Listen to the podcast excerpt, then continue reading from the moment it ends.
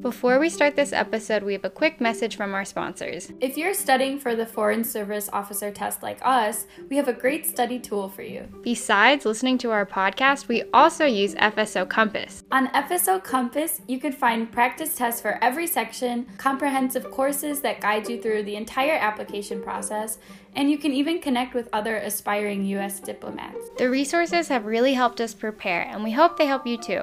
To access FSO Compass and get 10% off your annual subscription, be sure to use the link in our description box. Good luck!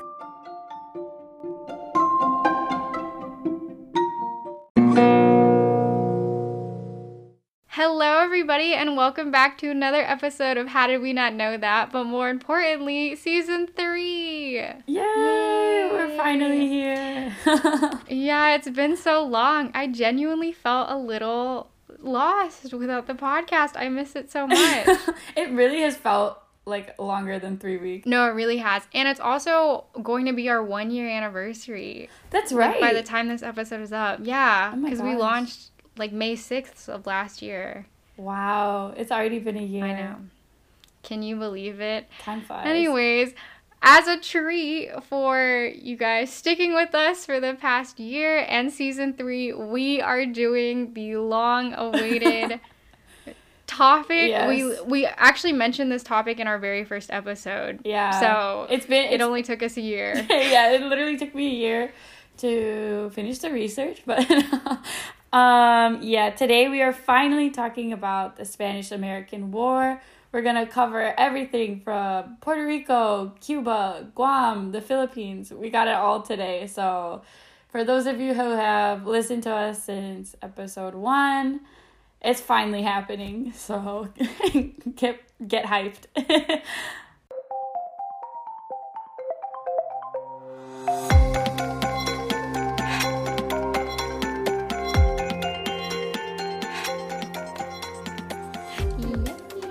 All right, Nat, just take it away. Yeah. It's all you. All right, so Spanish American War. So, beginning in 1492, Spain was the first European nation to sail westward towards the Atlantic Ocean and colonize the nations of the Western Hemisphere. So, at the height of the Spanish Empire, eh, Spain's territory extended from Virginia on the eastern coast of the US all the way south to Tierra del Fuego at the tip of South America, although this excludes Brazil. And then westward to California and even Alaska. And it additionally it had island territories throughout the Pacific, including the Philippines. Um, however, by 1825, Spain had lost most of its territory and its empire had fallen into other hands. So the Spanish American War. So this kind of like sets the stage. So Spain used to be this huge colonial power, and then now by the early 1800s, it's like not as strong, and it's lost most of its territory.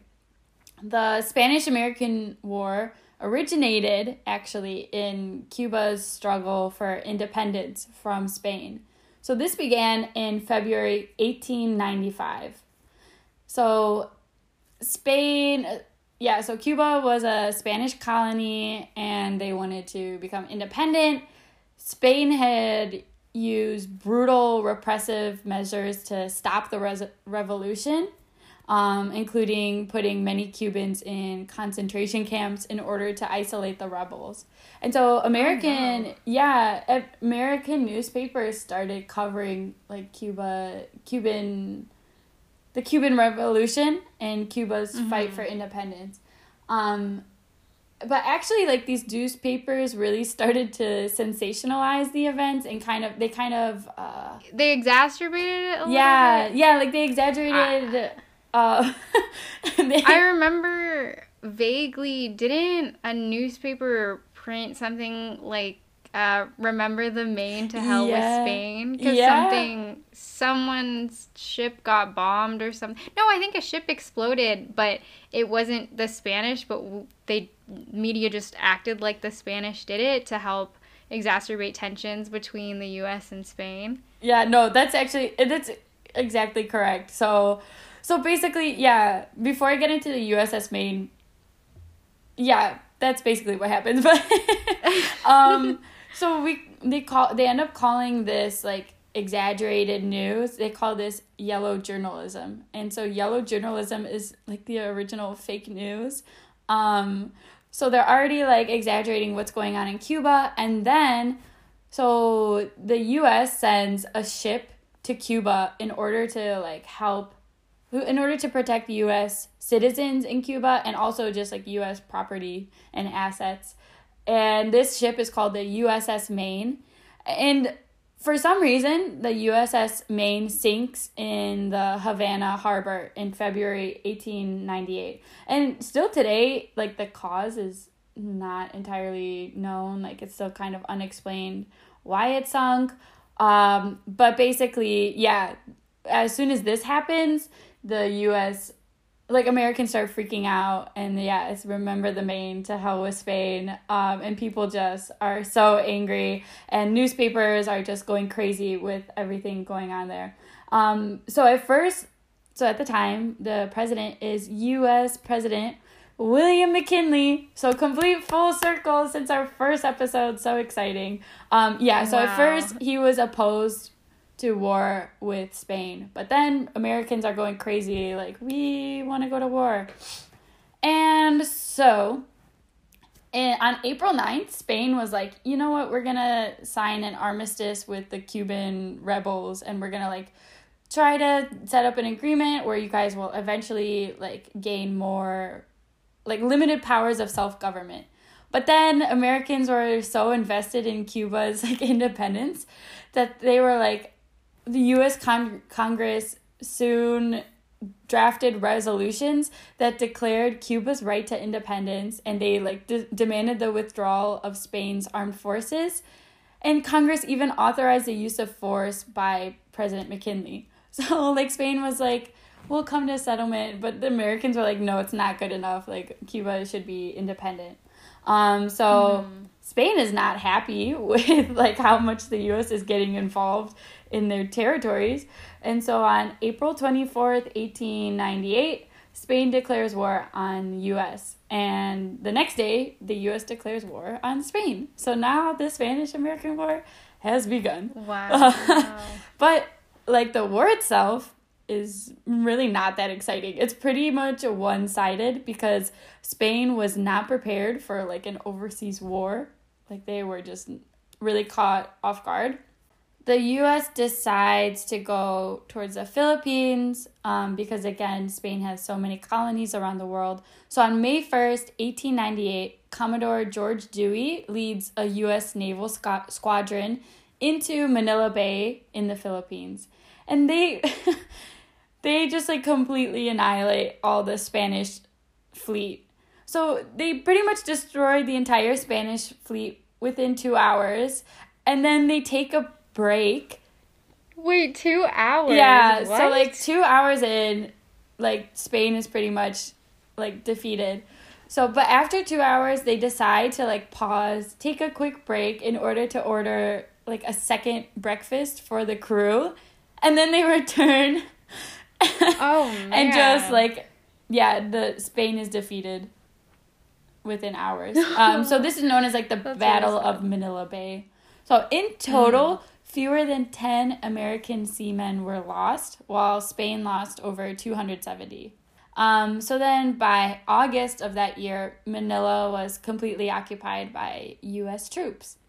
And so now we're gonna switch to Puerto Rico. So, okay, so Philippines is captured by the US, and then Puerto Rico it's super quick. Just U.S. the U.S. meets like very little resistance. There's only seven deaths total, and they're able to secure the island by mid-August. So another checkbox. So we have Puerto Rico and the Philippines. Okay, I just have a quick question. Mm. While we are defeating the Spanish in their territories, are we claiming the territory? Yeah, so we'll get to that like after the war. Cuz yeah, again, okay. in this episode like yeah, I'm mostly focusing on what happens after the wars. Um, mm. So, yeah, we're just. Gonna... I figured because if it was just the war, I was like, oh, it's kind of going quick. yeah, we're like, okay, the end. No, yeah, like the war itself is not going to be the meat of this episode. But yeah. Okay. Um, so yeah, this next part is like actually one of my favorite stories ever. Um, and if you guys listen to my mini series on U.S. territories in season, oh my gosh, was that season one? One. It Wow. was season one. Yeah, season one. Um, I did an episode about Guam, so I'm just gonna give like a quick refresher because I did cover this in that. So go check it out if you want to hear more. But um, the U.S. really wasn't that interested in taking Guam. Like it was a Spanish territory, so they're like might as well. And they're also like, if we want to like seize the Philippines, we're gonna need to take this small island that's on the way towards the Philippines. Um, so in June 1898, the U.S. sends a ship in order to capture the island. And so they get there and they throw up their flags, like the American flags, to like send a signal, a warning signal to the, the Spanish. And they're like super confused because they were expecting the Spanish troops to like retaliate with violence and like just react in like a warlike manner. But nothing happens. They're just sitting there. and then just a couple hours later, a Spanish boat like comes up to the ship and they're like, "Oh, so sorry for not responding." Like they thought this was just a polite greeting from the Americans, and the Americans are like, "What the heck? Why?" Oh. the Spanish wow. had been the Spanish who were stationed on the remote island of Guam didn't know that they were 2 months into the Spanish American War. So they literally just did not know they were at war with the US. Oh So- wow! How would you know though? Don't you need a letter? Doesn't yeah, and people it's still communicate? Okay. Yeah, and like Guam is in the Pacific. It's very far from Spain and the U.S., so they're they're just very secluded. So Wow. they didn't know. That's honestly so funny though. it's so funny. They're like, Oh, "Hello." Sorry. Yeah. yeah. the Americans are like, "Hello, we're here to fight you," and like Spain, uh, Spain is like, "I'm sorry, what?" so yeah, so once they like realized that they were enemies, the Americans give them a letter to give to the Spanish governor of Guam, and they tell them that they have thirty minutes to surrender, and so the Spanish are just like, "Okay, I guess," like. So they just Wow. surrender, and the island of Guam is handed over to the U.S. But it's wild because the Americans only stayed in Guam for about like 24 to 36 hours. They didn't leave any Americans in charge of the island and like they even brought back like the flag that they had put down. Like they raised a US flag and they're like this is America and then they like wrap it up and take it back. Oh my Um, goodness! This is the funniest war. Right? Um, war's not funny, but No, this yeah. is just silly. It's silly to hear how fast this all happened. Yeah, it's actually crazy. And so, yeah, I really appreciate that story. Um and so yeah, so now okay, just checkbox. We have Philippines, Puerto Rico, and now Guam.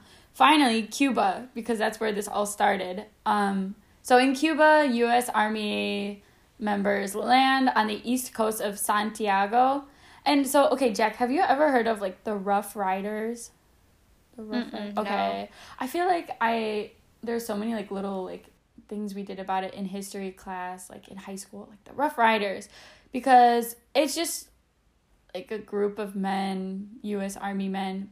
Um, one of them is Theodore Roosevelt, and so they like storm the coast of Santiago. Um, and they're like, "Hey, we're here." Uh, but yeah, like Theodore Roosevelt and the other Rough Riders, like the other army men, like their story is very much like, uh, like it's it's like retold so many times, and they're like, wow, they were so brave and so manly, and they came in and fought so valiantly. And so then, like later, when Theodore Roosevelt becomes like president, this is like, um, super important for his campaign and his image. He's like, yeah, I went to Cuba and I fought on horseback. Um, and so yeah, um, I just remember hearing about Rough Riders a lot, and this is where they like get their name. But anyway, so okay. yeah, they slowly advance into the city. They try to force Spain's fleet out of the harbor, and again, U.S. just easily defeat defeats um, Spain's naval squadron. And on July seventeenth, eighteen ninety eight, Spain surrenders to the U.S. and it ends a very brief but momentous war. Um, like Uh, yeah. yeah, because it literally it went it. Yeah, it went from April to July of the same year. So it's That's super short. Nuts. I'm curious to, as to how Spain held their colonial empire so long when Yeah. It sounds like they weren't very prepared Well, for it anyone they had been like in to. oh yeah for sure. Oh. Sorry, I was just gonna say like they had been slowly like losing their territories to other nations, and so it was just kind of like one by one, like one territory Hmm. would get taken away, and then they're like, oh, we don't, we're not powerful enough to maintain it, and yeah, like if you think about it, like they had colonies all over the world, and then we Yeah, just came like and all- quickly captured. Right, like all of South America, right? Most of it, Yeah. besides Brazil, was also colonized by the Spanish. yeah. So I'm just impressed or curious as to how they About did why. that. I really don't know Mhm. the details of like why they became so weak and like what are the reasons. Mhm. Like, why I it wonder was if so something's easy. going on in Spain. Yeah, Yeah. at the same time. Yeah, I think their domestic affairs are like not super great at the moment, which I'll kind of get into later, but I don't know too much about Mhm. that. Um No, it's okay. But yes, so on December 10th of 1898, the same year, the Treaty of Paris is signed, and so Spain renounces all claims to Cuba, and they cede Guam and Puerto Rico to the US. They give it to the US, and they transfer sovereignty over the Philippines to the US for 20 million dollars. So this is like kind of confusing because it's like a bunch of like different words. I don't know. Um, so basically, so Cuba is granted full independence. Like Cuba's an independent nation, and this is kind of I'm not gonna cover much about Cuba after this just because there's so much else. Um, that could be another episode, but yeah. So Cuba is independent. Um, Guam and Puerto Rico are given to the U.S. Basically, when the U.S. won the war, um, it made Guam an official U.S. territory. So to this day, like Guamanians are U.S. citizens by birth. However, they can't vote for president and they have no voting representatives in Congress. And again, you can learn more about that in my mini-sode. Um, and then, so Puerto Rico is also ceded to the U.S. So after the Treaty of Paris is signed, the U.S. formalizes its authority over the 1 million inhabitants of the island. In the first three decades of its rule, the government made like many efforts to Americanize Puerto Rico, including granting full citizenship to Puerto Ricans in 1917. They also at one point considered a measure that would make official uh, that it would make English its official language, but that doesn't go through. Um, however, later in the 1930s, a nationalist movement within Puerto Rico, led by the Popular Democratic Party, won wide support across the island, and further U.S. assimilation was opposed. So in the 1930s, that's when they start clashing. Um, Ah. in 1948, Puerto Ricans were allowed to elect their own governor for the first time. And then in 1952, the U.S. Congress approved a new Puerto Rican constitution that made the island an autonomous U.S. Commonwealth with its citizens retaining U.S. citizenship. So it's a lot of like complicated terminology and like very careful wording. Um, Yeah. Are Puerto Ricans allowed to vote in the U.S. elections? they are not allowed to vote for a U.S. president, but they have their Oh. own like they have their they can vote for their own governors. They have a non-voting representative in Congress, um, and so actually like that's a good transition because movements for Puerto Rican statehood, along with lesser movements for Puerto Rican independence, have been grow, like gaining a lot of supporters um, on the island, especially recently. So since 1967, there have been six non-binding referendums on changing Puerto Rico's status. So statehood has won the last three referendums, uh, including one on Election Day 2020. 52.5% of Puerto Ricans voted to um, become a state. But again, like, it's just saying, like, do you want this? Like, nothing really comes out of it. It's just, like, kind of Yeah. a, yeah, an opinion poll. So, like this is really exciting because in April of 2021, so within like the last few weeks, the House of Representatives has heard testimonies for two different bills. So the first one is called Puerto Rico Statehood Admission Act, and the second is Puerto Rico Self Determination Act. So the first one, the Statehood Admission Act, it's pretty much like a final and binding up or down vote on statehood. So Congress would vote like, should we let Puerto Rico become a, a state? And it's like yes or no. The second one is a bit different.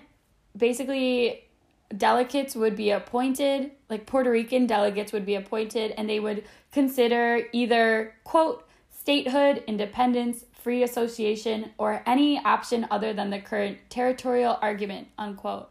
So basically, it's like where Congress is giving Puerto Ricans the power to decide what do you want to do? Like, do you want to be independent? Mm-hmm. Do you want statehood? Um, and so Puerto Ricans are still like fairly divided on the issue. I think the majority are leaning towards statehood. There are still some people that want independence, but we'll see what comes out of this. Like it's really exciting. Um, it's like it's a very complicated issue. Um, right now, I don't know if people have been following the news, but like there are also like there's also a bill being debated about DC making Washington DC the 51st state. So like that's exciting. Yeah. But like in my opinion, I feel like that'll be a lot easier to pass than Puerto Rican statehood. Um, yeah, I agree because yeah. uh, even when they had the hurricane, right, yeah, people didn't realize Puerto Rico was like Puerto Ricans are American too. citizens as well. Yeah, like they're um, American citizens, but yeah, after that hurricane, it was obvious that they're not receiving the same support as other Benefit. Americans. Um, I don't know what the benefit of statehood is. Well, they could, like, they would be able to vote for president and then vote, okay. have like a member of Congress that can vote on laws. So, like, right now, okay. you're not allowed, like, you are affected by all the policies that the presidential, like, the president implements, but, like, you don't have a say over who your president is. Yeah, um, you don't um, have representation. And then I think it has to do with funding. Um, yeah, and just like being represented because yeah, like after the hurricane Puerto Rico really didn't receive a lot of support at all um, right. from the Do US. you know what the con is to receiving statehood because you said that Puerto Ricans seem to still be divided on the issue. So what is the reason for not seeking statehood? Um, I don't know like exactly, but I know like there are movements for independence. So like some people just like want to be their own country. They're like if we oh. agree to statehood, then it's kind of giving up like your like independence would be almost like impossible after that. Right. Um, okay. So I think there are some people that are still holding on to like, oh, should we just become an independent nation? But then other people are like, we're already like we, I don't know if we join the U.S. if we become a state, it seems a lot more stable and like maybe just be yeah like more beneficial yeah mm-hmm. um yeah but either way i think the status of puerto rico needs to be looked at reviewed and revised um i think it's really important too that in this decision like puerto rico should be puerto rican should be the one to decide what they want to become how they want to change its status so yeah. So yeah. So I guess we'll have to keep our eye out for that. That's exciting. Exciting news, yeah. Exciting news. This has been an episode of How Did We Not Know That? If you liked it, don't forget to subscribe to us on Apple Podcasts, Spotify, or wherever you get your podcasts from. You can also follow us on all social media at HDWNKT and subscribe to our YouTube channel. Also, check out our website at hdwnkt.com to find all of our show notes and study guides for each episode. You can help us improve the quality of the podcast by becoming a history hero through our Patreon. Thank you for listening and see you guys next week.